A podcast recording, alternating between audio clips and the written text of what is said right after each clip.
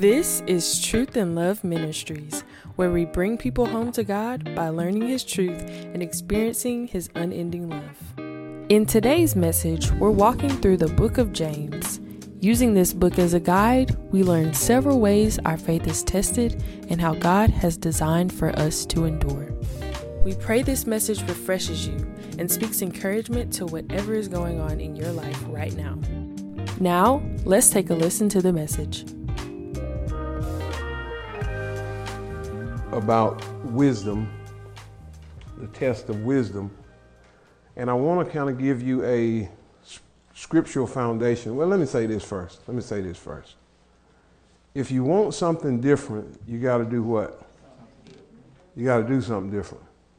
Don't keep thinking that you can plant apple seeds and then get frustrated because you got to eat apples every day. If you want some grapes, plant some grape seeds. If you want some oranges, plant some orange seeds. But they say the definition of insanity is is to keep doing the same thing expecting a different result. And I think that's what happens to most of us. We think that because it's a new year, everything is going to be new. But if you take the old you with you, you're going to produce the results that you produced in the previous year. If you want something new, do something different. We got to change what we do in order to have something different than what we have. So, the foundation I want to lay this morning is we're talking about wisdom, the test of wisdom. Last week we, we went through, not last week, let's see, week before last, we went through uh, the wisdom test of the world, wisdom of the world, that it's sensual, it's earthly, and it's demonic that we use our senses, we use our reasoning, and we use our experiences when we try to determine things without God in the midst of it. And we always mess up. We always make a mess out of life. So, the foundation I want to lay is this. The Bible says, Jesus said this, He said, It is to your advantage that I go away. He said, For if I go not away, He said, a comforter will not come. But he said, If I go away, the Comforter will come. And when he is come, he said, He will guide you into all truth. He will teach you all things. He will bring all things to your remembrance. He will show you the things to come. He will help you. He will intercede for you. He will lead you. And He will guide you. So it is critical that we have the Holy Spirit. It's critical. It is impossible to live the Christian life without the Spirit of God living on the inside of us. And most of the time, we try to live without Him. Proverbs said this He said, Trust in the Lord with all your heart and lean not to your own understanding. Now, He gave us a big word here. He said, Now, in all of your ways, all of your ways acknowledge him and he will do what? Direct your path. He said, if you'll acknowledge him in all of your ways, how many folks will admit that they're guilty of not acknowledging him in all of our ways? There are some ways and some things that we think we can do on our own. We can handle, we can fix, we can take care of, we can manage. We don't need God to help us. And then he said this in First, in John chapter 1, verse number 12, he said, To them who believe on his name, to them he gave the right to be called the children of God.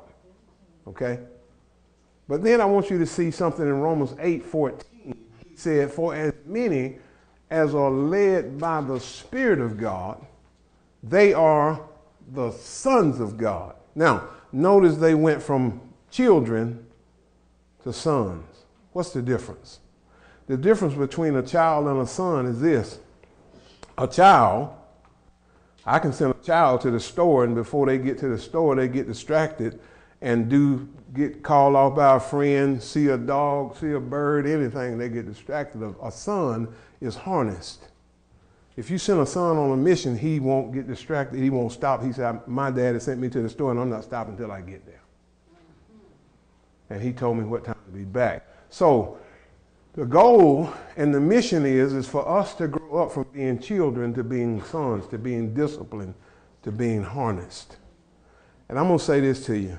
you cannot live in this world and live a Christian life without God's wisdom. You can't do it. You can't do it.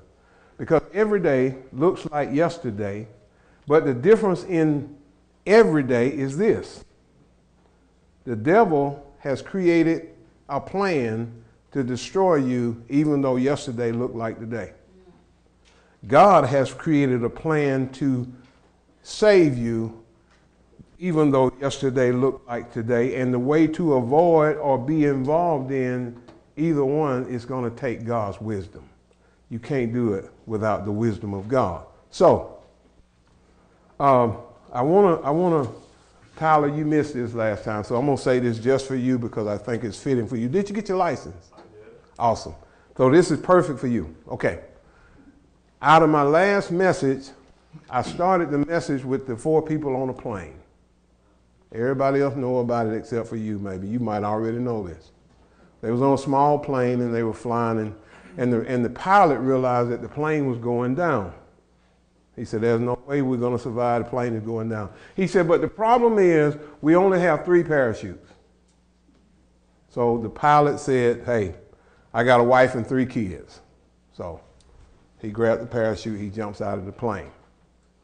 So, the, and, and the other person in the plane was the smartest man in the world. Smartest man in the world came up and said, Hey, the world needs my wisdom, they need my knowledge, they need, need my direction, so I have to live. So he grabs, jumps out the plane. So we got a pastor and a boy scout left on the plane. So the pastor looks at the young boy and he says, he says, son, I'm ready to meet the Lord. You're young, you got your whole life ahead of you. He said, so you can take that last parachute. And the young boy said, this Boy Scout said, Pastor, he said, don't, don't sweat it. He said, the smartest man in the world just grabbed my book bag and jumped out of the plane. so, so it's actually two parachutes left. Me and you are gonna be good. So that's the wisdom of the world. When you think you're smart, you're stupid. okay, so learning from James, the wisdom test. James 3:13 says, "Who is a wise man and endued with knowledge among you? Let him show out of a good conversation his manner of his works with meekness of wisdom." The word conversation actually means manner of life. He said, "Let him show it out of a good manner of life, his works with meekness and wisdom." Then he said, "Who is a wise man? What is wisdom?" It's interesting that two people who are known for their wisdom ask the same question. In, in, in, Ecclesiastes chapter 8, verse 1, Solomon asked that same question. This is what he said Who is a wise man? And who knoweth the interpretation of a thing? The next man that asked that same question was the Greek philosopher, Socrates. Socrates was a teacher of Plato, Plato was a teacher of Aristotle, and they were all known great philosophers in the Western world. All of them were great, known. So Socrates spent his whole life on a quest for wisdom, and it looks a lot like what Solomon did. Only Socrates died without finding it. He never found it. At the end of Ecclesiastes, Solomon found true wisdom in the only place that it can be found, and that is where? In the Word of God. Why did Socrates not find it? Because he did not acknowledge the Word of God, and he spent his whole life looking for wisdom. But that didn't stop people from coming to him and looking for wisdom. So, a story was told of an arrogant young man who came to Socrates looking for wisdom. Socrates took the man out to the sea and led him into the water chest deep. And he asked him a question. He said, What is it that you want? The young man said, Great teacher, I want wisdom. Socrates took the young man held his head under the water for about 30 seconds, brought him back up, and he said, What is it that you want? The young man said, Great master, it is wisdom that I want. Socrates took him down again and held him 30, 45 seconds. And he brought him back up again and he said, What is it that you want? He said, I want wisdom, O great teacher. Socrates took him down again 45 seconds, 50, 55, 60 seconds, one minute. And finally, when he brought the man up, the man, he asked the man, Socrates, he said, What is it that you want? The man said, Right now, great teacher, I want air.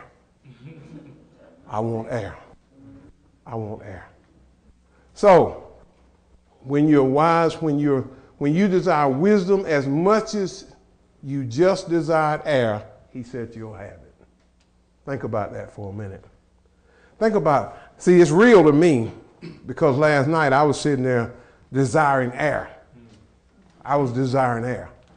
But let me ask this question What if you desired God like you do air?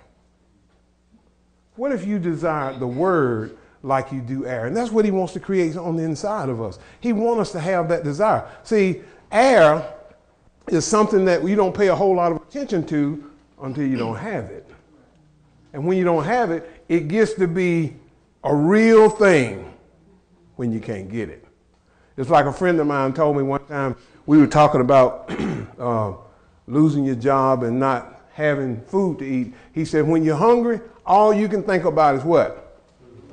What we gonna eat. But he said, you know, we were talking about having lawn equipment and that kind of stuff. He said, man, I can go out and make some money. And if I can make enough, if I can go out and just make $25 and put something in my stomach, then I can think. But until I get something to eat, I can't think about nothing but what I'm going to eat. And it's the same way. If you, if you don't, we take air lightly. We take some, a lot of things in life lightly. But he said, now, as this man, when he didn't have air, it became important to him. And so we need to be the same way. We need to be the same way. We need to desire God like we do air. We looked at verse 14 through 16 about test, fail, and wisdom. We realized it had roots, attributes, and fruit of test, fail, and wisdom, and that is not the kind of wisdom that we want. We don't want the kind that's sensual, earthly, and demonic. We don't want that kind of wisdom. We want the kind of wisdom that passes the test of faith. We want the kind of wisdom that demonstrates true belief in Jesus. We want folks to look at us and know. We want the world to see what saving faith really looks like. What does it look like? Can they look at us and tell what true saving faith really looks like? And we're going to look at the roots, attributes, and fruit of test passing wisdom. And the first, first, let's look at the roots. In verse 17, it says, Now, but the wisdom that is from above is what? First, pure, then peaceable, gentle, easy to be entreated, full of mercy and good fruits, without partiality and without hypocrisy. He said, Now, this is what true wisdom looks like. So, test passing wisdom has the attributes of being empty, being full, and being absent. And first, it is what? Empty of self. Empty of self. It is empty of self. Let me say this to you. If you're going to actually have the wisdom of God, you're going to have to rid yourself of yourself. If you're going to have God's wisdom, you're going to have to rid yourself of yourself because God is not going to give it to you otherwise. So if I had to pick a message for this age, it would be the message of self esteem. This is the generation of self. It seems to be everywhere. The message is the same. It's all about us. It's about me. And the problem with people today is that they don't have enough self esteem, or so we think. But let's look at the word for a second. Of course, everybody knows what self is, right? But what does the one, the word esteem, what esteems oneself mean? Look at this now. Esteem means the condition of being honored. How many folk don't want to be honored? Attitude of admiration. Who don't want to be admired? Did I say it? Oh, you scratching your head. Okay. to regard highly. Okay. Who don't want to be regarded highly? To think much of. Who don't want to be thought a whole lot of? Okay. So that's all of us. All right? Okay. Our problem is we're too full of ourselves. We esteem ourselves too highly. The question is, what's going to make me look good? What's going to make me feel good? What's going to make me the best I can be? Hmm. How many folks just go to work thinking about how they can make everybody else better? Make everybody else's day easy. No, we go to work thinking, man, I ain't planning on doing nothing today. and truthfully, Aaron, we mad with the man before us if he leave too much work for us.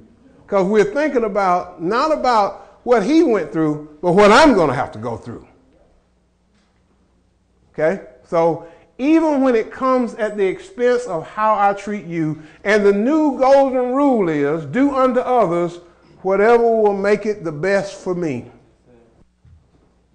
So self esteem isn't the problem. As a matter of fact, self esteem is another kind of earthly sensual wisdom that comes from the devil. Esteeming yourself, being full of yourself, is an attribute of the world's wisdom. That's the world's way. The world's way. It's all about me. And I'm going to tell you something. The church has adopted the world's way in actually trying to make people happy.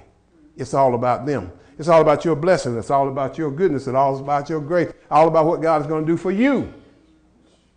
We go to church and we think that same thing. We come to church with the idea, I need something from God. It's about me. It's not about us, it's about God. We should come here seeking God, and God, in His mercy and grace, will meet our needs. So, I can't be gentle if I'm always defending my rights. I can't be agreeable if I insist that everybody always agree with me. How often do we get mad with folk because they disagree with us? Let me tell you something. It's a bad thing when, a, when, a, when the president and he, he, he builds his cabinet and he surrounds him people, his, his, himself with people that's yes men. You want somebody to see life different from you. You want somebody to give you another perspective of life, not to see it how you see it. And when you disagree with me, I don't need you anymore. That's a bad way to live and to be. You can't be peaceable, gentle, and agreeable if you are esteeming yourself. Why? Because you can't be those things if you are full of yourself. And let me say this to you. That's full, isn't it? Almost. I might, I, mean, I might could get another ounce in there, maybe. But it's pretty full. And every one of us is full of something. I've been told I was full of something, but it wasn't a nice word to say. So, anyway, you can only be peaceable and gentle and agreeable if you are full of the Holy Spirit. We're going to get into that. And that's the second attribute of test passing wisdom. You can't just tell yourself to be empty of yourself. It's not like just saying, me looking at this bottle and say, be empty. Can't just look at it and say, be empty. I'm going to be empty of myself. It can't be done. You cannot fill this room with, you cannot empty this room of air, but you can replace the air that's in it with nitrogen, hydrogen, and you can replace it even with water. But you're going to have to put something in it. See, you can recognize the need to be empty of yourself, empty yourself of yourself, but you simply can't do it it's impossible with men. Okay? We'll throw that in there. You can only replace it if your heart is filled up with yourself. If you are esteeming yourself, guess what? The only way to empty your heart of yourself is to replace it. Replace the one that you are esteeming. Instead of esteeming yourself, esteem Christ.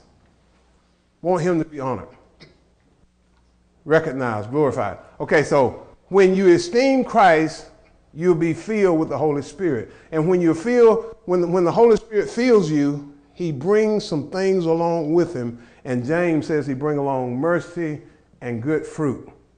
Okay? So, great question. How do I become filled with the Holy Spirit? Now, when I ask that question, um, I thought about all the people that I hear that say I'm saved, sanctified, and I'm filled with the Holy Ghost. I hear them say it all the time. I hear them say it all the time. I hear preachers say it all the time. I'm saved, sanctified, filled with the Holy Spirit. Now, I said this one time before. And I'm going to say it again, but I'm going to use it in a different context this time. How many folks remember me saying, when you receive Jesus into your heart, that you're saved? Remember that? Okay? How many folks remember me saying that you are still being saved? How many folks remember me saying that one day you will be saved? Okay? How many folks remember this? I said, you're, you're righteous. When you receive Jesus Christ, you become righteous. God made Jesus, who knew no sin, to be sin for us, that we might be made the righteousness of God in him. I become righteous. How many folk realize that I, even though I'm righteous, I am being made righteous? And that one day I will be righteous. Okay? How about this? How many folks know that when you receive Christ, that you are filled with the Holy Spirit? I know a lot of folks disagree with that and they think that you got to receive, but, but let me hold, hold, hold what you got and just follow along with me, okay? So, because what happens is, remember this I am a spirit, I have a soul, I live in a body. And that when I receive Christ, this is what he does. He takes out that old human spirit, he puts in a new human spirit, and he indwells it by the Holy Spirit. Because if he didn't do that, I would not have the capability and the power to overcome the rest of the stuff that I deal with. So I am filled with the Holy Spirit. But guess what? I have a soul and I live in a body. Therefore, now I am being filled with the Holy Spirit. Okay? Because guess what? I have a soul. In my soul, guess what's in my soul? my mind, my will, and my emotions. But guess what else is in there? My subconscious. And everything that was there before I was born again is in my soul. Everything. That's why Romans chapter 12, verse 1 says, I beseech you, therefore, brethren, by the mercy of God, that you present yourself a living sacrifice, holy self unto God, which is reasonable service. And don't be conformed to this world, be transformed by the renewing of your mind. He said, Now I got the change. God won't, God won't overtake your soul because your will is in it. Okay? He does not overtake your soul because your will is in it. If he overtakes your will, then you become like the angels, don't have a choice. You just got to do what you God wants you to have a will. He wants you to choose to love him. So, in my soul, I am dealing with all of the unsaved man. Okay? So that's why he said you got to renew your mind in order for, and guess what? Every time, every time I deal with an issue, let me bag up. Life is full of tests. Life is full of tests. And guess what God is doing when, he, when, he, when, he, when He's giving you these tests? He, uh, and, and, and, when I say test, don't think you're going to get a, a written piece of paper with, with some uh, multiple choice questions on it. The tests most of us miss. And the reason why we miss them is because we focus on the people that do stuff to us rather than what God is trying to do in us. God allows situations to happen so you can see you. And let me tell you something. Let me tell you something. I'm praying this for me. This is my goal in 2023. This is my goal in 2023. I want the Holy Spirit to show me every time self presents himself. Every time self rises up in me. Every time self rises up in me, I want the Holy Spirit to bring it to my attention, to help me see it. Because let me tell you something, this is what has to happen. If I'm going to be filled with the Spirit, then I have to replace some of that stuff with the Spirit. Okay? Scripture I want to use Matthew 16 24. Then said Jesus unto his disciples, If any man come after, will come after me, he got to do what? He got to first deny himself. And then he got to do what? And then he can Okay? So, in other words, until I do A and B, I can't do C. That's good. That's good. I can't do C. So, every time God allows a situation to come into your life to show you who you are, to show you something about you, when the self man rises up, when the self man presents himself, this is what you got to do. You got to deny him. You got to tell him you can't, ha- you can't have your way. You can't do it. I'm not, not, not, not going to allow you to do it. And then not only do you have to do that, you, you, you cannot just deny, you got to crucify. You got to deny the self man, and then you got to kill him. Because if you don't, when you kill him, guess what you do? You make room. Hmm. Jonathan McReynolds says, I'll make room for you. Yeah. I'll make room for you. Yeah. And see, he said, he said, now, he said, now you got to deny him his right, his access. You got to deny him the right to do what he wants to do in you. And then when you when you see him, you got to say, God, help me to kill this thing. And then we can follow Jesus. Okay? So if you you are you are saved, you're filled with the Spirit. And then you are being filled, and then you one day when you leave this world, you'll be truly filled because all the junk in you will be gone. Okay? So, if you're empty of yourself because you're full of the Spirit, you'll have the third attribute of trespass wisdom. You'll be absent of insincerity. How many folks know and will admit that most folks are not really sincere? Not really sincere. I mean, we come, you know, and let me, let me get to. Let me, let me go to the next screen. Okay you know, you won't show that kind of favoritism that we talked about a couple weeks ago when you bring the rich man up to the front, you make the poor man, dirty man sit in the back. You won't show that kind of hypocrisy that plagues our churches today. How many folks know that the church is full of hypocrites? What's a hypocrite? A hypocrite is a person that actually professes to be one thing and really they are another and they know it. They put on fronts, they pretend, they act they are good actors. They show themselves to be one thing when they are another. That's a hypocrite. And the world, let me tell you something, the world can see through a hypocrite like looking through a mirror, like looking through this glass. I can see that table right there. There's nothing interfering with me seeing that table. And they see through us just like that. You know what? I heard a man say this. He said, Now, I don't know music, but I can tell when you hit the wrong note. I can't read a letter of music. I can't read nothing, but hit the wrong key on the piano. I can tell you. Sing a song and get out of key. I know it. I don't have to know music. I don't have to know Christianity to know what a hypocrite is. I don't have to read the Bible to know that you putting on. I don't have to read the Bible to know that you phony. I don't have to read it to know that you're saying one thing and you're doing another. And the truth of the matter is, most of us, the reason why we do it is because we are what? Full of ourselves. And we're putting on to get what we want. We're putting on to get what we want. Okay? So whether a person really like themselves or not, it don't matter because most people that self-absorbed don't really like themselves. They don't really like themselves. I'm self-absorbed. I don't, I don't like me. I'm serious. Let me tell you, let me tell y'all a story.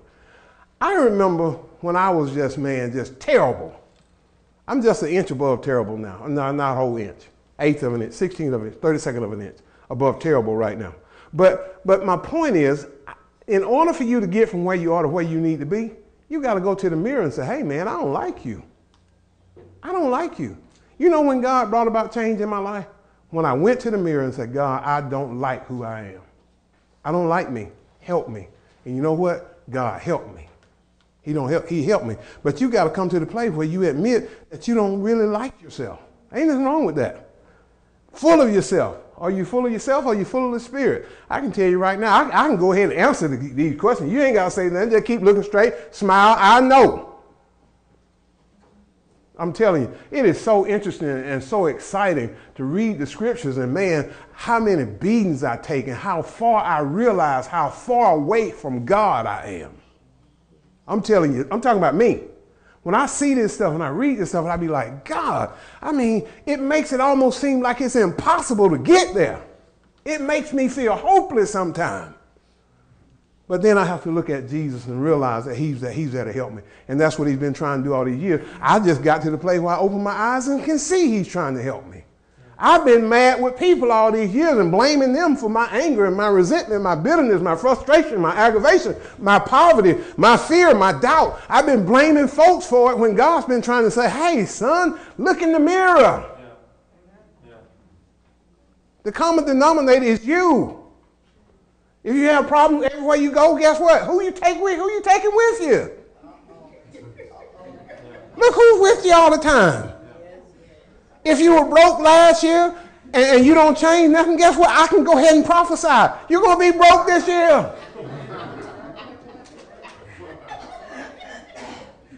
If you were stupid last year and you coming into this year doing the same thing, guess what? Hello, stupid. He waiting in 2023, waiting on you. I can go ahead and prophesy 2024 if you want me to. Nothing's going to change. Ain't nothing going to change. So, are you willing? Listen at this now. Are you willing for people to offend you? Every person in this room, raise your hand and say no. That's good. That's good. Are you willing to have somebody trample on your rights? No. To mock you. Oh boy. Thank you, Jesus. I saw H coming in front of the no.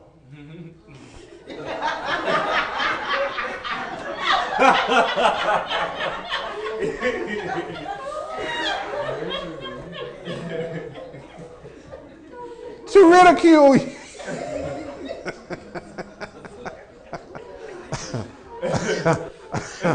I heard muddy ear. H to the no. Mm-mm. Not me. Mm-mm. No, I'm not taking it. But look, Jesus was. Yeah. Yeah. Jesus was. The Bible said when he when he was when he was reviled, he didn't revile again. When he suffered, he uttered no threats. Why? Because Philippians 2 says he emptied himself and became obedient slave even to the point that he was willing to suffer and die on the cross. He emptied himself and became willing to die. Guess what? This is the, that's the mind of Christ. 1 Corinthians 2.16 says that's the kind of mind we're, we're supposed to have. That's the kind of mind we're supposed to have. And test passing wisdom has the attributes of being empty, empty of yourself. 1 Corinthians 2.16 says this, For who hath known the mind of the Lord, that he may instruct him? Read that last sentence, please. Now really read it. Oh. You got worse the second time. Anyway. But we have the mind of Christ. Listen what he say. He said, now when you born again, you have the mind of Christ. In other words, I have the wisdom of God already on the inside of me. Yeah. I got the mind of Christ. But look what Philippians chapter 2, verse 5 says. Let this mind be in you, which was also in Christ Jesus. What's that first word? Amen. What does let mean? Allow. allow. In other words, you got it, but you got to allow it. You got it. You got the mind of Christ. You have the wisdom of God, but you got to allow this mind to be in you. And I'm going to tell you something. Listen to me, folks. Listen good. Nobody wants to take the second seat. Nobody wants to be ridiculed. Nobody wants to be mocked. Nobody wants to be insulted. Nobody wants to be, be, be criticized. But look what Jesus did. And he said, This is mine. But look what it says in 1 Peter chapter 2. He said, when he, when he was reviled, he reviled not again. When he suffered, he uttered no threats. But look what he did. He committed himself to him that judges righteously. In other words, he said, Man, I don't have to fight you. I don't have to get even with you. I don't have to defend myself. He said, I've, I've committed myself to God, and whatever happens is going to happen, and He's going to make it right. He said in Romans, He said, Vengeance is mine, saith the Lord. I will repay. He said, Vengeance belongs to Him. So why do we defend ourselves and feel like we got to stand up for our rights? And when somebody ridicule us and insult us and mock us, we feel like we got to, hey, hey, who are you talking to now? You know why? Because we're full of ourselves. We are full of ourselves. And there's no way you can be full of the Holy Spirit. Like I say now, you are full of the Holy Spirit, but you need to be filled with the Holy Spirit. And one day you will be filled with the Holy Spirit. So We got to kill this stuff. We got to let God show it to us, and we got to get to the place where we overcome it. Okay? Now, being full, being full of the Holy Spirit, and being absent, absent of insincerity, test passing wisdom has roots, has attributes, and fruit. Verse 18 says this, and the fruit of righteousness is sown in peace of them that make peace. Now, if you read that sentence and you pay real close attention, something in that sentence don't make sense. The fruit of righteousness is sown in peace of them that make peace. Okay? So test passing wisdom has fruit. What fruit? The fruit of righteousness. Remember what I said about righteousness? I am righteous because Jesus made me righteous. I'm being made righteous because God is doing a work on the inside of me. And one day when I leave this body, I am going to be righteous. Totally, wholly, completely. I won't have none of this junk to contend with. Okay? So Galatians 5, 22, 23, we read the other fruit in the other message, but he said, now the fruit of the Spirit is love, joy, peace, long suffering, gentleness, goodness, faith, meekness, temperance. Against such there is no law. The fruit of the Spirit. Now, note that it is fruit, but it manifests itself in different ways. Okay? Now, that is what the fruit of righteousness looked like. Notice that in English, it, it don't do the, do the word uh, do justice. The word should be singular. The word fruit is singular, okay, in the original language, okay? So, so you get the picture that you can have the fruit of love without having the fruit of long suffering or joy or gentleness. In other words, I'm producing some fruit, but I'm not producing all of it. The fruit of the Spirit is all of those things. Back it up, see it. Here's the fruit of the Spirit. The fruit of the Spirit is love. And it manifests in love, joy, peace, long suffering, gentleness, goodness, faith, meekness, temperance. It manifests in all those different kind of fruits. So there are some people that got some of those fruit, but not all people have all of them. Okay? So the fruit of the Spirit is one fruit that manifests itself in all those different ways. Notice also that Galatians does not list righteousness as a fruit. It isn't listed because the fruit of righteousness that James talks about is the same as the fruit that Paul talks about in Galatians. They are the same. That's the fruit of righteousness. It's also the same that Jesus was talking about in Matthew chapter 5, verse 6. He said, Blessed are they which do hunger and thirst after righteousness for what? Man, if you hungry and you thirsty, he said you're going to be filled. And the reason why most of us are not filled is because we're not hungry and thirsty. We are, we are being filled, but we're not being filled with righteousness because that ain't what we're hungry and thirsty for. Just like Aristotle asked the man, what, are you, what do you want? And he kept taking him down, kept taking him down till the man said, Air! He was trying to be proper. Oh, great teacher, I want wisdom. If I hold you under the water long enough, you'll want something else. Yeah, you'll want some air. So, are you hungry, hungering and thirsting for the fruit of righteousness today? If you are, Jesus said he made a promise. He made a promise that you will be feel. And here's the wonderful thing that happens when you feel. James likened your fruit to being planted. Notice what he said now. Who ever heard, who ever heard of planting fruit? James said, James said, he's not, not just pitching on a vine, not just being devoured, not just being planted. He said, planted in the in fields of peace. What does that do? And let me say this before I say before I go to that. Let me say this. A lot of times fruit is going to have to be planted in hostile environments. Y'all know what that means? Let me tell you where fruit has its most is, is worth more, where there is none. See, if you go to a place, man, it, man, when, I, remember, I remember when I was a kid, we used to go to Florida, man. As soon as you hit the Florida line, orange trees, grapefruit trees, tan- tangerines, tangelos, navel oranges, man. We used to go to Florida, man, come back the trunk, the car sitting down like this. I mean, they wasn't in bags. They were just thrown in the trunk, just loaded down, coming back from Florida. I mean, don't go to Florida and talk to the people about, about, about oranges. They don't want to hear about orange. Why? Because so many of them. Take an orange to a place where, they, where there is none. And that orange is, that may be worth a dime in Florida, it's worth $2 in that place. Yeah. I'm going to tell you something. Fruit is more valuable in the place where it is not widely grown or known. That's where God wants us to plant our fruit. But instead of it being just beneficial for a few who look at it or eat it, the benefits more to righteous fruit is planted in the fields of peace, which causes it to grow and bear more fruit of righteousness. God wants us to plant it in places and in people and before people that knows nothing about this kind of fruit, man. James is saying that the fruit of the fruit of one truly wise person can be the seed for an entire harvest of wisdom. One person with a pure heart.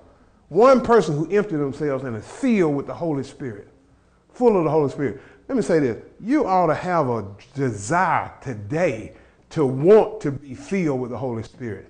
You ought to be honest with yourself today and say, I am not, but I want to be. I'm not, but I want to be. One person whose fruit of righteousness sown in peace can change those around them, can change the family, can change the neighborhood, can change the church, can change Lee County, can change the world. And most of us don't think that we have much to offer for the kingdom of God. Most of us don't think we have much to offer. But if we will hunger and thirst for righteousness, God promised us that we'll be filled. And He said, once you're filled, you'll start to produce fruit. Seek God's kingdom like that drowning man was seeking air. But, but you know what? Nobody really wants to die. You know, everybody say they're willing to die. And the evidence and, and the mm. proof of it is last night when, when, I, when I felt like I was getting close, I started getting anxious. My eyes start getting big. I start thinking about the hospital and the ambulance and the doctor and everywhere to go. You know what I'm saying? Because, because truthfully, we say we want to see Jesus, but we don't want to go that path that we got to go to to get to him. And last night I was looking at him. I was sitting there in that chair, man, and I was, And then I start thinking, man, I start seeing respirators and all kind of stuff, man. My heart start racing. And I'm sitting there thinking I'm getting ready to die, man. I say, hey, ho, ho, calm down. Slow your roll. I'm telling you, when you when when when when, when a man is drowning, when a man don't want to die, and most of us don't want to die, and listen to me, folks, most of us don't want to die physically and most of us don't want to die spiritually. Spiritually, when I say when I say die spiritually, I'm talking about killing some of that stuff that's manifesting in you. Killing the self man, that self man, that flesh man, that man from Adam that's still in you. Paul said he's still there. He's still there. He's still there. He says, still, that, that sin still lives on the inside of me. That he said, the will to do is in me. I want to do the right thing, but every time I turn around, I'm doing the wrong thing. And he said, now, he said, now, you got, we got to seek wisdom like a drowning man seek air. How do you do it? First, pure heart. And the only way to have a pure heart is you got to ask Jesus to give you a new one. Remember in, in, in, in, in, Ezekiel, he said, I'll take out of you that heart of stone and I'll put into you a heart of flesh. I'll take that heart, that hard heart out of you. And you have to have a pure, pure heart. You got to be filled with the Spirit. And your heart, listen, folks, your heart cannot be full of the Holy Spirit and you at the same time. There ain't no way. So the question is are you full of the Spirit or are you full of yourself? It's hard, but it's right, folks. It's, it's, it's hard. It, it seems like, man, like, like you're taking a beating, but no, it's a, it's, a, it's a good whipping. I'm going to tell you something. One of these days, maybe when I'm dead and gone, y'all going to look back and say, man, I, you're going to do like I did when I was a kid. My mama had one of them meal straps about this long, about that wide, about that thick, split on the end. And you know what? She's telling me go back there and lay on the bed, and she wouldn't come immediately, so she'd give you time to think about what's getting ready to happen. So you laying back there on the bed and you waiting on her, and she seemed to be taking her time, and you thinking about all the beating you getting ready to get, and she's come back there and just tear me up. Yeah, yeah. They call that child abuse now. Yeah. But you know what I call it? I look back when I now it took me to be a grown man to appreciate it. When I got to be a grown man, I look back and I said, man, I really appreciate my mama. I really do. And matter of fact, I, I, appreciated her and I was mad with her all at the same time. I said, she, I appreciate her for beating those demons out of me, and I said, I'm mad with her because she left too many. she should have just woke up in the morning and before breakfast beat me.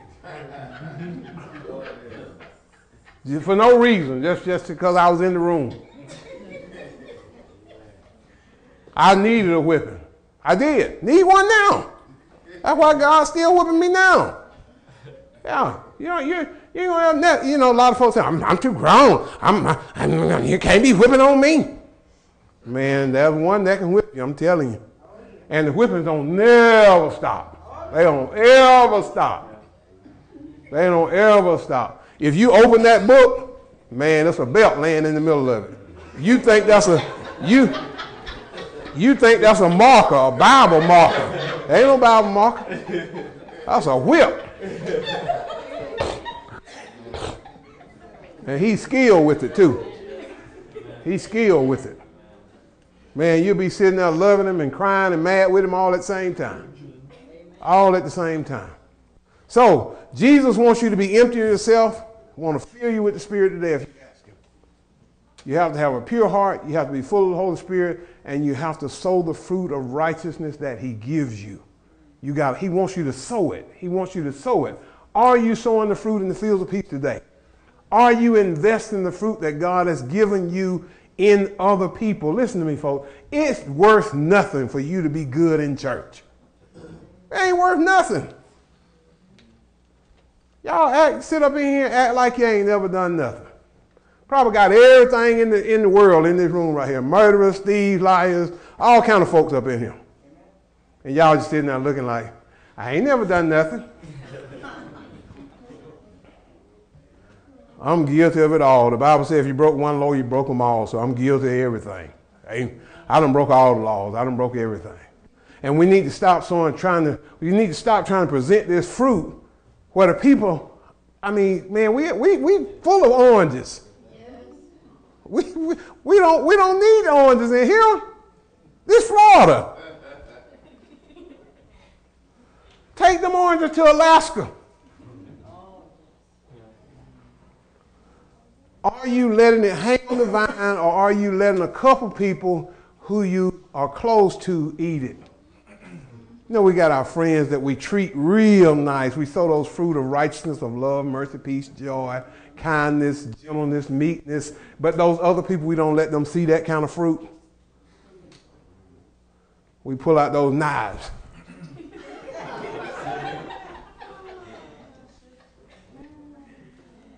and we skill with them.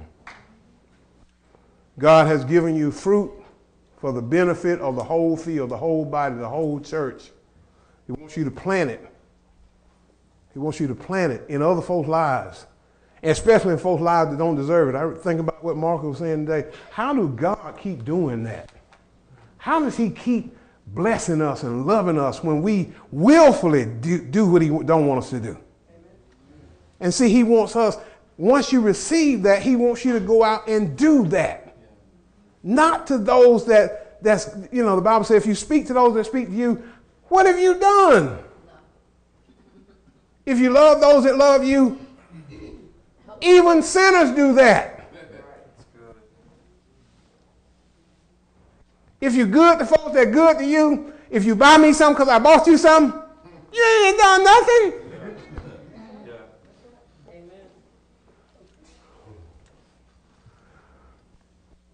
What are you doing with it?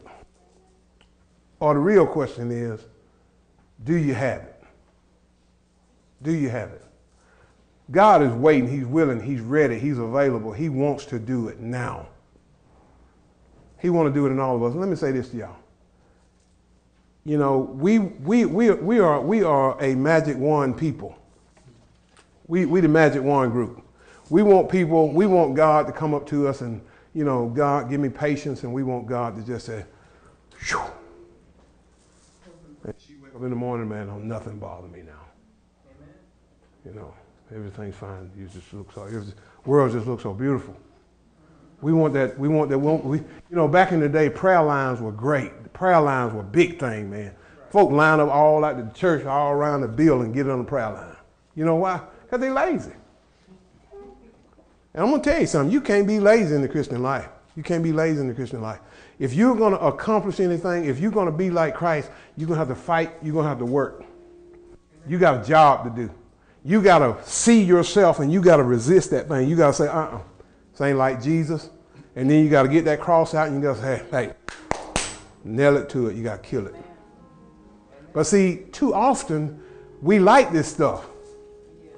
You know, there's a lady at work. You know, she she real nasty, and she proud of it. I mean, this lady do something real just ought to be ought to be shamed. She ought to go hide under the bed when she get through doing it. But you know what she do after she get through doing it? Man, she twists down through there. She proud of herself. I said, man, y'all be ashamed of yourself. Old woman like you acting a fool. Ought to be ashamed of yourself. And she just twisting around, man, just think she done did something, boy. Ought to be ashamed. I'm gonna tell you, when I act a fool, I'm ashamed. I, I try to avoid the folk that saw me do it. Till I can get myself together. Then I go back and say, hey man, I shouldn't have done it. Are you willing? Do you want to give up yourself so that Jesus can live? See, last week my message was the gift of presence, and we talked about how Jesus wants to be the same thing God did to Mary. He want to do it in you. He want, he want the Holy Spirit want to overshadow you, and he, that thing which is in you shall be called the Son of God. And it's your job to bring him forth into the world, to birth him in your world. If you don't know Jesus, this is your opportunity to come and receive him as your Lord and Savior. I know everybody say, I know Jesus, I know Jesus. I've been going to church all my life. I know God, I know that. I'm not talking about know of him. I'm talking about intimately acquainted with him. I'm talking about knowing him not as just a savior, somebody that's going to save you when you die. I'm talking about knowing him as Lord. How many folks will admit, ah, man, I messed up my life, but now I want to get it straight. I need to get it straight. I need Jesus to fix it. I can't fix it on my own. I tried. I told myself I was going to quit drinking. I, I, I quit drinking from, from this Friday to next Friday. Next Friday, I did it again. I said I was going to quit smoking marijuana. I, I didn't smoke none Monday through, Monday through Thursday. Friday, I was smoking it again. I said I wasn't going to go to the club no more. Next Friday, I was at the club again. I said I wasn't going to curse no more. It didn't go all the way to Friday. I think I made it about Tuesday. I was back at it again. Back at it again. Until one day God opened my ears and let me hear. And I heard profanity for the first time in my life, even though I was saying it out of my mouth. I never heard it in my own ears. One day I walked in the bathroom and I heard these men cursing. I was like, good God, that's what I sound like? I was ashamed. I was ashamed. And too often the reason why you don't want to give your life to Christ because you think you got it going on. You think it's good. You think everything is straight. But it's not. You know you messed up. You know you got a problem. You know you're all jacked up. Don't worry about these folks in here. Eliminate these folks. Forget about these folks. This life and death, this heaven and hell. This is your opportunity to receive Jesus. And, and I would not pass it up because I'm going to tell you something. Tomorrow and the next moment is not promised to anybody. Amen. I could take my last breath standing right here on this stage. I may not be here next week. I know you used to roll rolling dice, but don't roll these. Because I'm gonna tell you, you can't get these back with the dice you roll, you, you lose you lose you lose a little money. but you roll these dice, you're gonna be in hell for eternity, and nobody wants to be there. Nobody. And I know in your mind you may say, God, I don't know, I, I don't believe God is real. Let me let me put it to you this way: you don't want to take that chance. I can promise you that. It's better to give your life to Jesus and there not be a hell than to not give it to him and wake up and realize there is a hell. It's too late then. Amen. It's too late. I'd rather try to spend my life living right, living for God, and then die and realize there is no God, or to live my life for myself and then die and realize he, everything they told me is true. Amen. And I'm doomed for eternity. Let us pray. Lord, we just bless you, we praise you, we worship you, we honor you. Thank you for working. Thank you for moving in our hearts, in our lives. Thank you, Holy Spirit, for convicting the souls of all your people, for working on us, Lord God, helping, to, helping us to see ourselves, see ourselves for what we are, what we really are, what we truly are, who we are. Not just to leave us ashamed, but because you want to help us, you want to liberate us, you want to deliver us, you want to set us free. You want us to empty ourselves of ourselves so Jesus can fill this vessel and live in us and through us, and the world will see Jesus in us. And when they see Jesus, the word says, when he's lifted up, all men will be drawn to him. So, Lord, I just pray that at, at the beginning of this year, every person in this place, Holy Spirit, let them see where they're selfish. Let them see where they're full of themselves. And when they see it, let them deny it. Let them crucify it. And then ask the Holy Spirit to fill that emptiness where that spirit left. We bless you for it. We thank you for it. We praise you now. In Jesus' name we pray. Amen. And amen. Thanks for listening. If you enjoyed what you heard, make sure you subscribe and share with someone you know. And tune in next week for more sermons from Truth and Love Ministries.